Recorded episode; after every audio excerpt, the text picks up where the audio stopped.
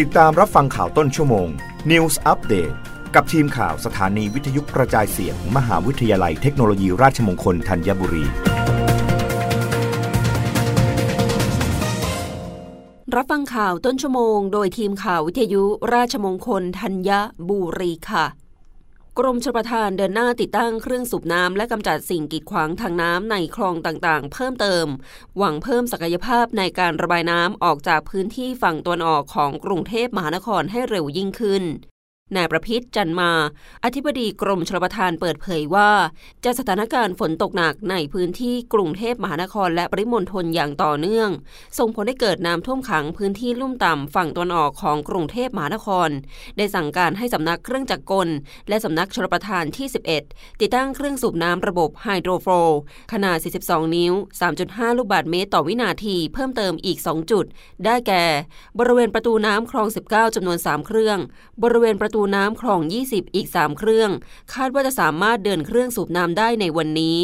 พร้อมกันนี้ยังได้เร่งกำจัดสิ่งกีดขวางทางน้ำและขุดลอกคลองเพิ่มเติมได้แก่ คลอง 6 วา คลอง 19 คลอง 20 และคลอง 21 เพื่อช่วยเสริมประสิทธิภาพการระบายน้ำให้ระบายลงสู่แม่น้ำบางประกงและอ่าวไทยได้เร็วยิ่งขึ้น นอกจากนี้ยังได้ติดตั้งเครื่องสูบน้ำขนาด 12 นิ้ว 0.3 ลูกบาศก์เมตรต่อวินาทีจำนวน 2 เครื่อง บริเวณหมู่บ้านฟอร่าวิว แขวงลำผักชี เขตหนองจอก กรุงเทพมหานคร เพื่อสูบน้ำระบายน้ำท่วมขังในหมู่บ้านฟอร่าวิวและติดตั้งเครื่องสูบน้ำขนาด 12 นิ้ว 0.3 ลูกบาศก์เมตรต่อวินาที เพิ่มอีก 2 เครื่อง บริเวณหมู่ 2ตำบลบ้านใหม่อำเภอเมืองจังหวัดปทุมธานี เพื่อเร่งระบายน้ำออกจากพื้นที่ชุมชนให้กลับสู่สภาวะปกติโดยเร็วสำหรับพื้นที่จังหวัดนนทบุรี ได้ติดตั้งเครื่องสูบน้ำหนึ่งเครื่อง ที่บริเวณคลองบ้านกล้วยเทศบาลเมืองบางบัวทองอำเภอบางบัวทองจังหวัดนนทบุรี เพื่อเพิ่มประสิทธิภาพการระบายน้ำในช่วงฤดูฝนให้ดียิ่งขึ้น ทางนี้กรมชลประทานจะเร่งช่วยเหลือพื้นที่ประสบปัญหาน้ำท่วมขังอย่างต่อเนื่อง